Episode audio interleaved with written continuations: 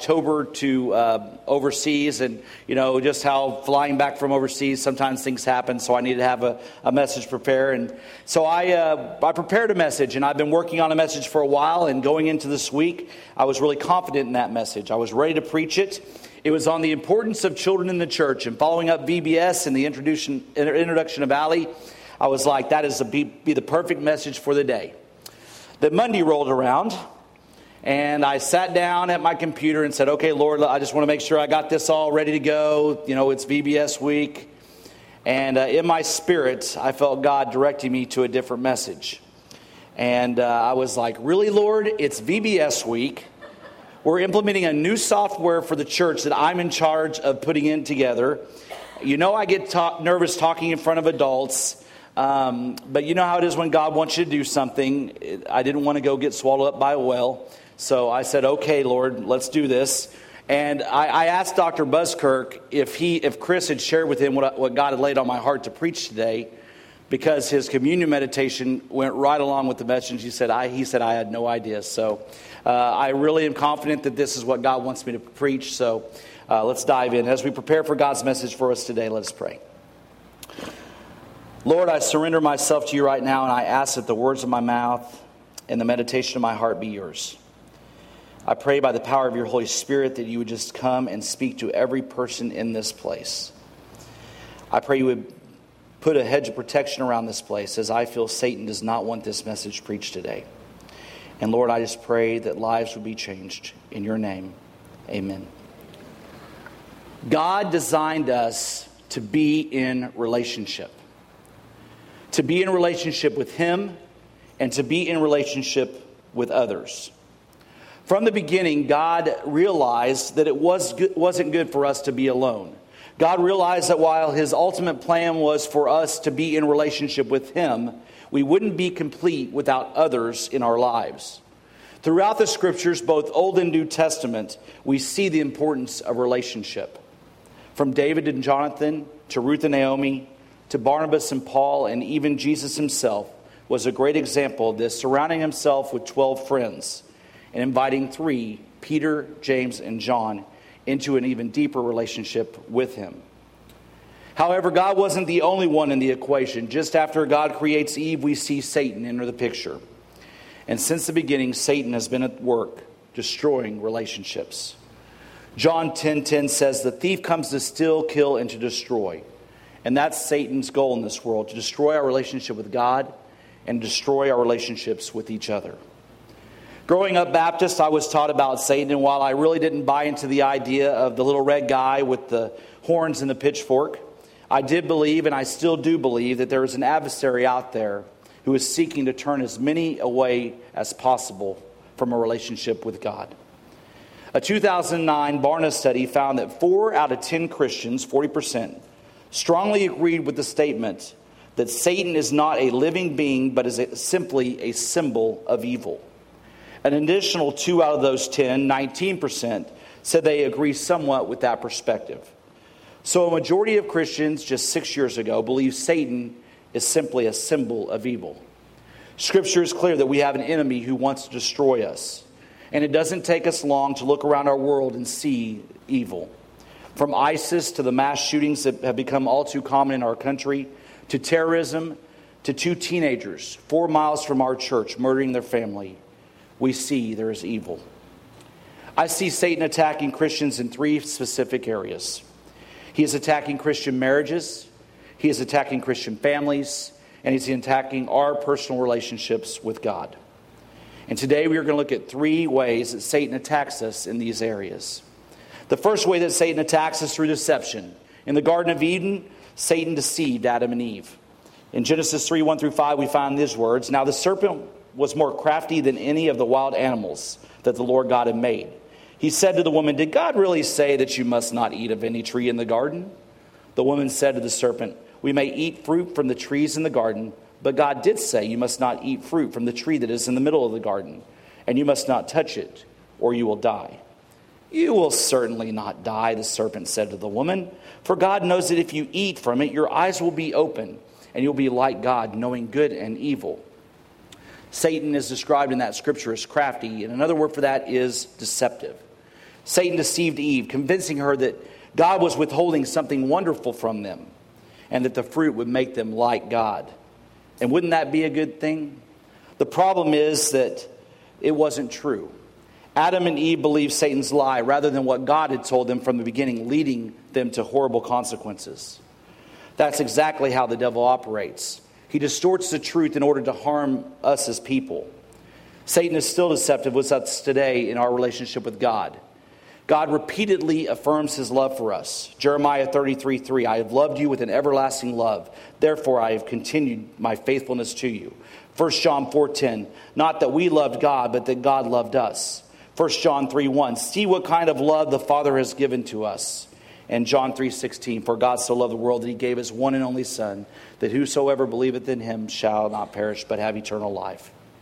But what does, God, what does Satan say? Satan says, God doesn't love you. Look at all the problems you have in your life. If God loved you, you wouldn't have problems. And that sounds convincing. Yet all people face problems. It's part of life, it's part of sin. What Satan doesn't tell us is that if we have a relationship with God and we depend on Him, that God is there for us and can help us lead us through those problems. We do not need to shoulder or solve all the problems on our own. Matthew 11, 28 says, Come to me, all who are weary and heavy burdened, and I will give you rest. Satan uses deception in marriage as well. And I want to stop and talk to those of you who aren't married. And that may sound strange since I just said that Satan is attacking marriages through deception, but I believe that deception starts before we are even married. The attack starts in the way that we date. One of the biggest issues in relationships and marriages, and why so many, I believe, end in divorce, is that we are so busy looking for a relationship instead of trusting God to lead us to the one that He has designed for us. I see it in youth ministry all the time, and I've seen it in over 20 plus years of ministry. I see it on Facebook with young adults who I'm friends with.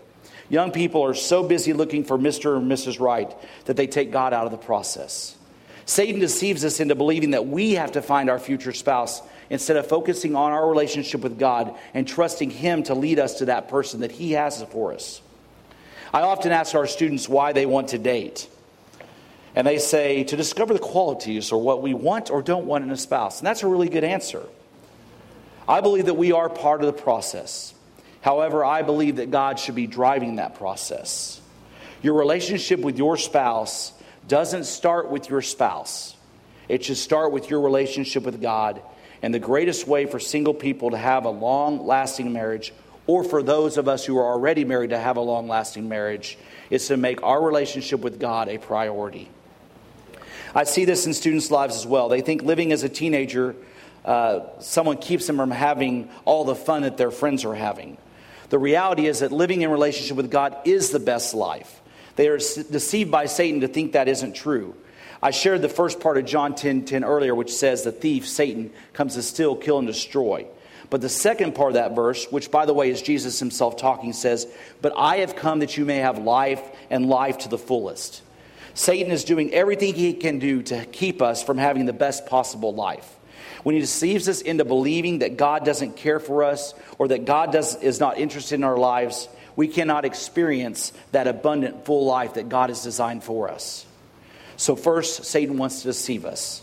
Next, Satan wants to distract us from God and he wants to keep us from having the lives that God has planned for us. Satan tends to use life to distract us from God. We've had a little distraction today with the, uh, with the multimedia not working. This week, as I prepared for the message, knowing that God had called me to do a new message that I hadn't prepared for, uh, here's what happened in my life. Monday, our dryer at our house went out. It seemed like every day when I came into the office and I shut my door and I got ready and focused to work on the sermon, someone would come and knock on my door and just have to talk to me. And of course, it was VBS week. Then Friday, as I got up to come to the office to a normally really quiet day around the office because we're technically closed, uh, I walk in, I, I get up and I'm like, man, our house is hot. And I look at our thermostat to discover that our air conditioner is broken. So I spend all day on the phone with our American Home Shield warranty trying to line up someone to work on our house. It's just thing after thing after thing, distractions. Satan distracts us by keeping us busy. We are so busy as a society. I was looking at my calendar just this week, and I told my mom, she can testify this. I said, Mom, I need to add six days or six hours to every day just to be able to get through because my life is so busy. I remember when Sundays and Wednesdays were considered church days. Teachers didn't give homework, sports weren't scheduled, schools didn't have any special events. Now, Sundays or Wednesdays are just another day full of things for us to do. I hear there was a time that families actually sat down and had dinner together and talked about their days. Now that time is going, those conversations happen going from the next one thing on our calendar to the next thing on our calendar. The busier we are, the further down the priority God becomes on our list. We aren't spending, when we aren't spending time in daily relationship with God, that makes Satan's job easy. And when we are investing in our relationship with God, Satan is still going to attack. Satan uses distraction in our marriages too. Satan distracts us from the pursuit. I want to ask you to think back to that time. Uh, for some of you, this might be a little more difficult when you were single. Do you remember what it was like when you first met that significant other? You ladies looked at him and said, Well, hello, handsome. And you fellows looked at him, at her, and said, Thank you, Jesus. As a youth pastor, I see this all the time. The guy sees the girl, the girl sees the guy, and the chase is on. And we were just like them. Parents, if you have kids who have discovered the opposite gender, you send it, you see it. They can't spend enough time with their special someone. They spend all that time. You go pick them up, or they get home, and then they go to their rooms and they're on social media or on their phones or, or texting or Facebooking or FaceTiming their special someone. And marriage is the same way. We, we fall in love with that person. We, you know, when we're dating, we can't get enough of each other, and then we get married. Something happens. Sub- subconsciously, I think we think the chase is over and we stop pursuing our significant other. It's as if once we get married, we put the relationship on cruise control and just think it will end up where we need it to. Sadly, some may not even be on cruise control anymore. Perhaps your marriage is on coast. And it's just a matter of time before you hit one of those uphill times in your life and your marriage is going to stop. I feel as though I need to stop right here and, and say to someone in this room, I don't know who it is, that it's not too late. Fight for your marriage. Don't give up on your marriage. Take control of the situation. Ask God to rekindle that fire in you that was there when you were dating. Marriage is the toughest job that I have ever had. I am not a perfect husband. My wife is not a perfect wife. Sorry, honey. Um, it takes time, it takes effort. But think back to how hard you pursued that special someone when you were dating. All the special things you did for each other. How you would you will always look at the good. That's how it has to be in marriage. If we worked as hard on a marriage as we did when we were dating, we would have a lot stronger marriages. Another way that Satan distracts in marriage is by turning our sights towards the negative rather than focusing on building on the positive. Think back again to when you were dating. I bet that if I would, if we could like get a time machine and go back to that time, and I sat down and interviewed you guys, I would ask you for the positive, and you could make a list five, six pages long of all the positives that you felt about your significant other. And then if I said, "Well, now tell me some negatives," you'd be like, "Uh," and it'd be hard because for some reason, when we're dating, we don't see the negatives. We are not perfect people. That's why we don't have perfect marriages. You can't take two imperfect people, put them together in the same house, and expect perfection. That said, when we focus on God and we focus on the positives, God will bless that. For students, the distraction comes from who they are in Christ. That is what BigStuf was about, all, was about this year. That these students are God's masterpieces, that you are fearfully and wonderfully made. Yet so many of our students don't feel like masterpieces. They don't believe how awesome they are. I bet if you were to ask every adult who went to camp about our students, they would go on and on and on and on and on and on and on about how amazing our students are. I have made a conscious decision since we got back from camp to tell them how much they are loved and how special they are. But they've been deceived and distracted by what society says is beautiful or smart or incredible, and they don't see themselves as God sees them. So, students, I want you to look at me right now and hear my words. You are amazing. You are incredible. You are beautiful. You are handsome. You are incredible. Whatever society says and Satan tells you is a bunch of baloney. And you could probably think of other words. But know that you're loved and we care about you.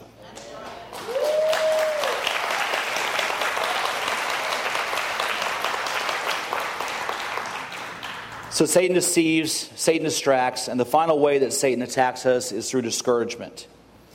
In our relationships with God, this might look like a, another failed attempt in your commitment to a spiritual discipline. Perhaps you decided that you were going to spend a daily quiet time with God and you've missed a couple days. So Satan creeps into your mind and discourages you by making you feel guilty, saying, See, you couldn't do it. Perhaps it's a lack of faith in a situation you're praying for. I remember two years ago when uh, we were in the process of moving here. You know, I was working here, our house was attempting to sell. And I remember sitting in our offices frustrated at God, saying, I've committed my life to vocational service for you. I've given my life 20 plus years to you. The least you could do is sell my house so I could be with my family. But that wasn't God, that was Satan just trying to discourage me. And what happened is when we waited and we just let go of that situation, our house I mean, it was a God thing. We had, we had designed this uh, lease to own thing that would have been a horrible thing for us because we would have had two house payments. And on the day we were going to sign the papers for that lease to own, a realtor calls me and someone put a contract on our house. The story about us finding the house we're living in now is a, is a, is a God thing. We were, we were looking at all these houses. We were actually in a house that we fell in love with, and it sold while we were in it. And Rexanne and I were so disappointed and frustrated and probably about 15 more adjectives that I can't say because I'm a preacher. but we're driving to this house we end up buying, and Rexanne says, Why are we even looking at this house? It's 10000 more dollars than anything we've looked at. And we're at a stoplight, and I say, Give me that. I had inverted the last two numbers of the MLS number. And we're like a block from the house. I'm like, All right, well, I guess we should go look at it.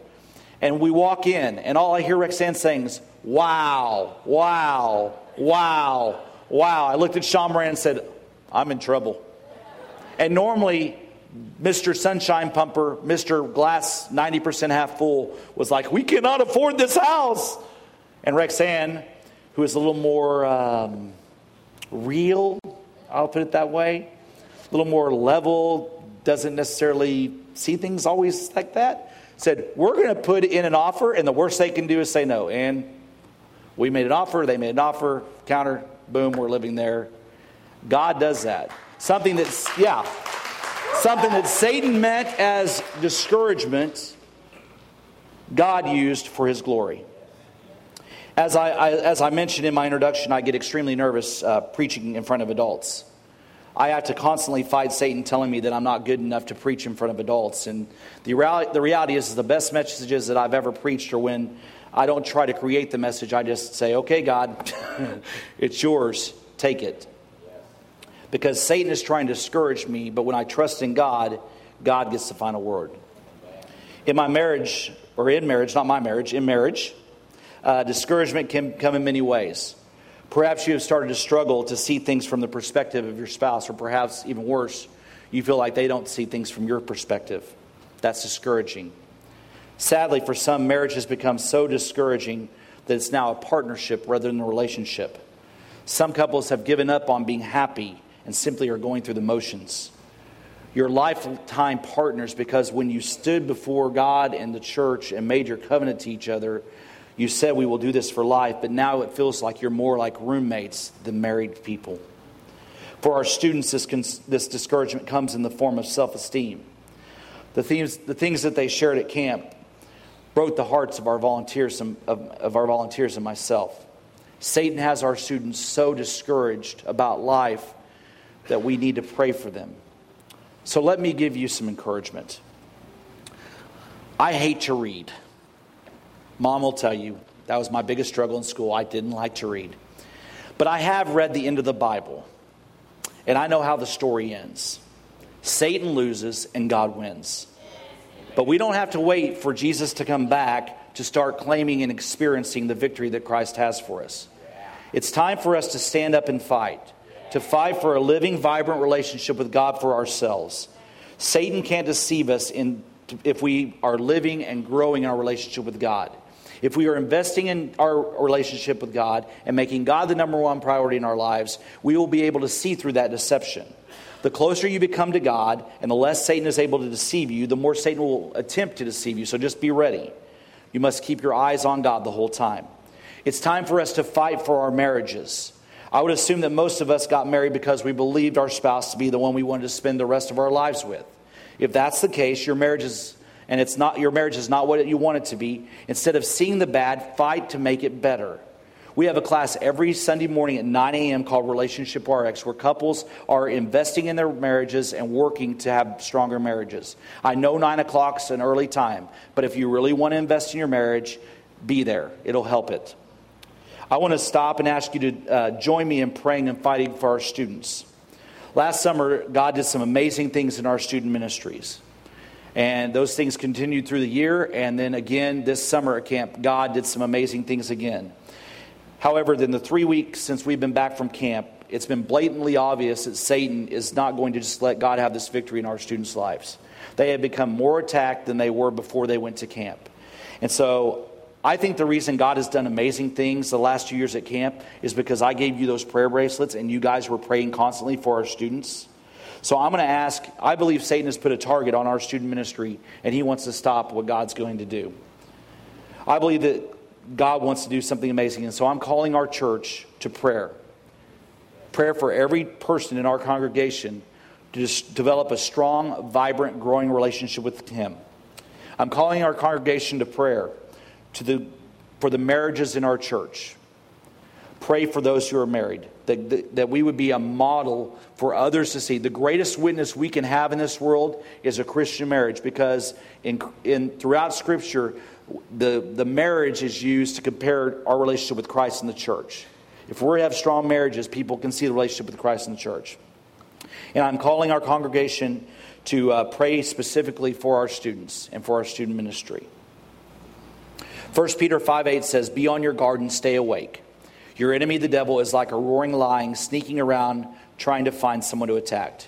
We must invest in our relationship with God, our spouses, and our families so that Satan doesn't see us as a vulnerable target. There's a saying in the teen world right now it's come at me. Well, Satan is coming at us, and it's time that we stand up and fight. As I was preparing this message, God revealed something to me that I had never noticed.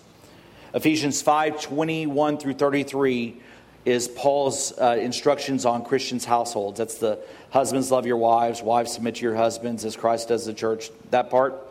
Then immediately following that, in chapter, uh, chapter 6, verses 1 through 4, are Paul's instructions to the children, saying, Honor your mother and father, for your days will be long, right? Parents don't exasperate. I love that word, exasperate your children.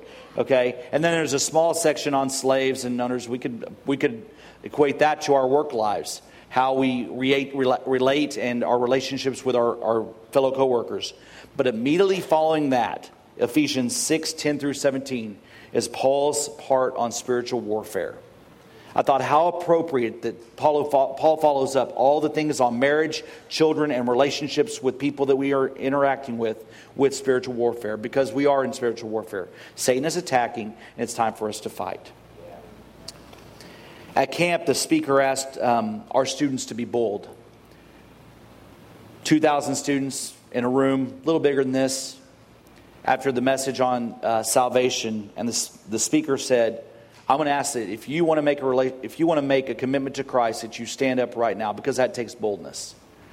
And today, I wonder as we close our service, as we close this portion of the service, if God's been speaking to you, if God has laid on your heart that you need to refocus your efforts in your relationship with God, if God said to you in your spirit, "I desire a relationship with you," Come after me. Come with me. If that's you, in a moment, I'm going to ask you to stand. I wonder if you are a, a married couple in here and, and you've been wrestling with your marriage and you would say, you know what? I'm ready to fight for my marriage. I love this person from the start and I'm willing to fight for them now. And this, this is going to be a bold thing. I'm going to ask you to stand up in a moment. I'm going to ask our students if you, uh, if you would be willing to admit that that you're wrestling with who you are in Christ and you feel that Satan is deceiving you and you want to say, I want to fight for, I want to fight to see who God sees me as. I'm going to ask you to stand up as well. And I'm going to do that, and I'm going to just ask because I want to pray for us. So if you are a person who wants to work on your relationship with God, if you are a married couple who wants to work on your marriage, or if you're a student who you feel like you need me to pray for you because God, Satan is just telling you how, how unimportant you are, that you're not God's masterpiece, I'm going to ask you to stand right now.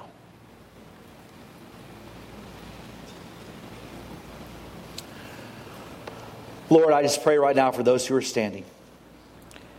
It takes great boldness to stand up in front of people that you don't know that well. Lord, I just pray that by the power of your Holy Spirit, the power that comes from only you, that you would just speak into the lives of these who have stood and those who may have wanted to stand but didn't. Lord, we declare that we want you to invest in our marriage. We want to fight for our marriages. We declare that we want to fight for our relationships with you. And we declare we want to fight for our self worth for our students. Lord, help us to realize that you are in control. We pray you bind Satan from these people's lives, that you would just come alongside us and walk with us in those days that we want to quit and we want to just give up. When Satan deceives us, Satan discourages, and Satan uh, just gets in our way, deceives us. Lord, please, Lord, step in and disrupts our life. Lord, step in and get, in, get him out of our way so that we can get to you. In your name, amen. As our worship team comes, the altar is open for prayer for anybody who'd like to. I invite anybody to stand. If you'd like to invest your life in this church, this is a place that you'd like to call home. We'd love to have you. I'll be here to receive you at the front.